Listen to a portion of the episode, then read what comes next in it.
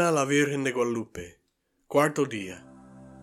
Y el gobernante obispo muchísimas cosas le preguntó, le investigó, para poder cerciorarse dónde la había visto, cómo era ella.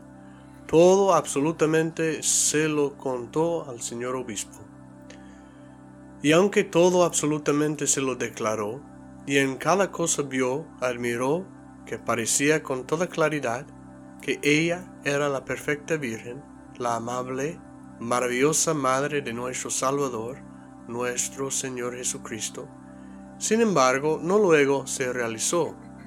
Dijo que no sólo por su palabra su petición se haría, se realizaría lo que él pedía, que era muy necesaria alguna otra señal para poder ser creído como a él lo enviaba la Reina del Cielo en persona.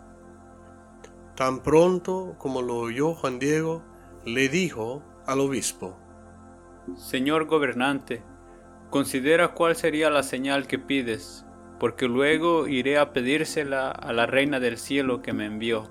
Y habiendo visto el obispo que ratificaba, que en nada vacilaba ni dudaba, luego lo despacha. Y en cuanto se viene, luego les manda a algunos de los que de su casa en los que tenía absoluta confianza, que lo vinieran siguiendo, que bien lo observaran a dónde iba, a quién veía, con quién hablaba. Y así se hizo.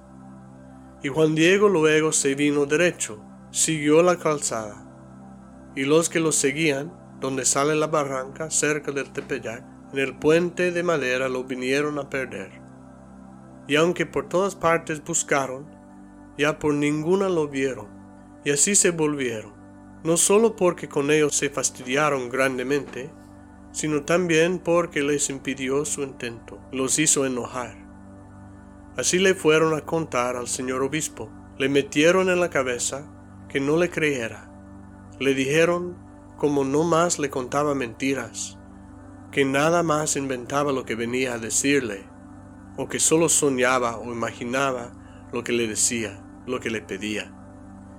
Y bien así lo determinaron, que si otra vez venía, regresaba ahí, lo agarrarían y fuertemente lo castigarían para que ya no volviera a decir mentiras ni alborotar a la gente.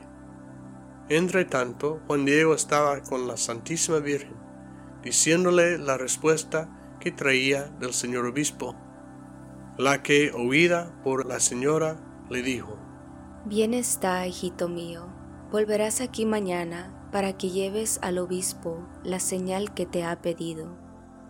Con esto te creerá y acerca de esto ya no dudará ni te sospechará. Y sábete, hijito mío, que yo te pagaré tu cuidado y el trabajo y cansancio que por mí has emprendido. Ea, vete ahora, que mañana aquí te aguardo y al día siguiente, lunes, cuando debía llevar Juan Diego alguna señal para ser creído, ya no volvió, porque cuando fue a llegar a su casa, aún su tío, de nombre Juan Bernardino, se le había asentado la enfermedad y estaba muy grave. Aún fue a llamarle al médico, aún hizo por él, pero ya no era tiempo, ya estaba muy grave. Y cuando anocheció, le rogó su tío que cuando aún fuera de madrugada, cuando aún estuviera oscuro, saliera a llamar a Tlatelolco algún sacerdote para que fuera a confesarlo, para que fuera a prepararlo, porque estaba seguro de que ya era el tiempo, ya el lugar de morir, porque ya no se levantaría, ya no se curaría. Hoy en esta parte de la aparición, el mensaje de la Virgen de Guadalupe para Juan Diego, y otra vez recalcamos que para todos nosotros vemos la perseverancia de Juan Diego y ocasiona algunas preguntas de reflexión para nosotros, para nuestra vida, y serán estas dos preguntas. Cuando enfrento obstáculos en mi vida, en el desempeño de mis responsabilidades para con Dios y los demás? ¿Cómo reacciono ante estas circunstancias. Y puede haber un sinfín de reacciones. Algunos serán más bendecidas por el Espíritu Santo y otras que vienen más de, de nuestras limitaciones, de nuestra carne, del pecado en nuestra vida, de nuestra historia, ¿no? Pero con estos obstáculos, ¿cómo me supero para reaccionar con, con la disposición correcta frente a Dios? Y la segunda pregunta que hoy nos planteamos es, ¿qué es lo que más me hace tropezar?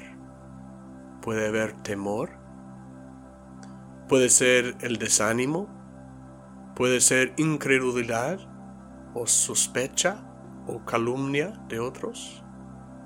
Puede ser la pereza o la enfermedad, como en el caso de Juan Bernardino, el tío de Juan Diego.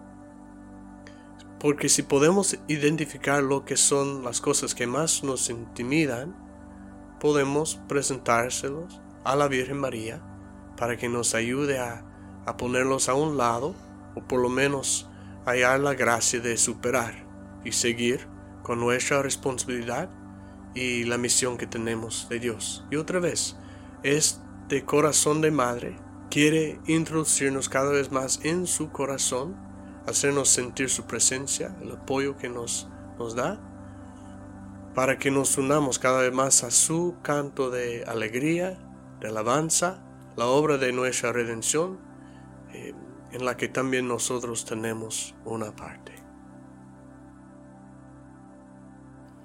Proclama mi alma la grandeza del Señor. Se alegra mi espíritu en Dios mi Salvador, porque ha mirado la humillación de su esclava. Desde ahora me felicitarán todas las generaciones porque el poderoso ha hecho obras grandes por mí. Su nombre es santo y su misericordia llega a sus fieles de generación en generación.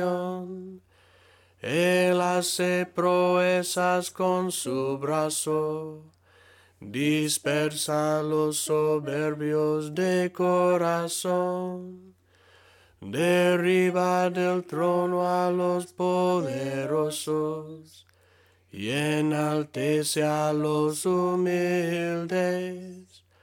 A los hambrientos los colma de bienes, y a los ricos los despide vacíos Auxilia a Israel su siervo, acordándose de su misericordia, según lo había prometido a nuestros padres, en favor de Abraham y su descendencia por siempre. Gloria al Padre y al Hijo y al Espíritu Santo, como era en el principio, ahora y siempre, por los siglos de los siglos. Amén.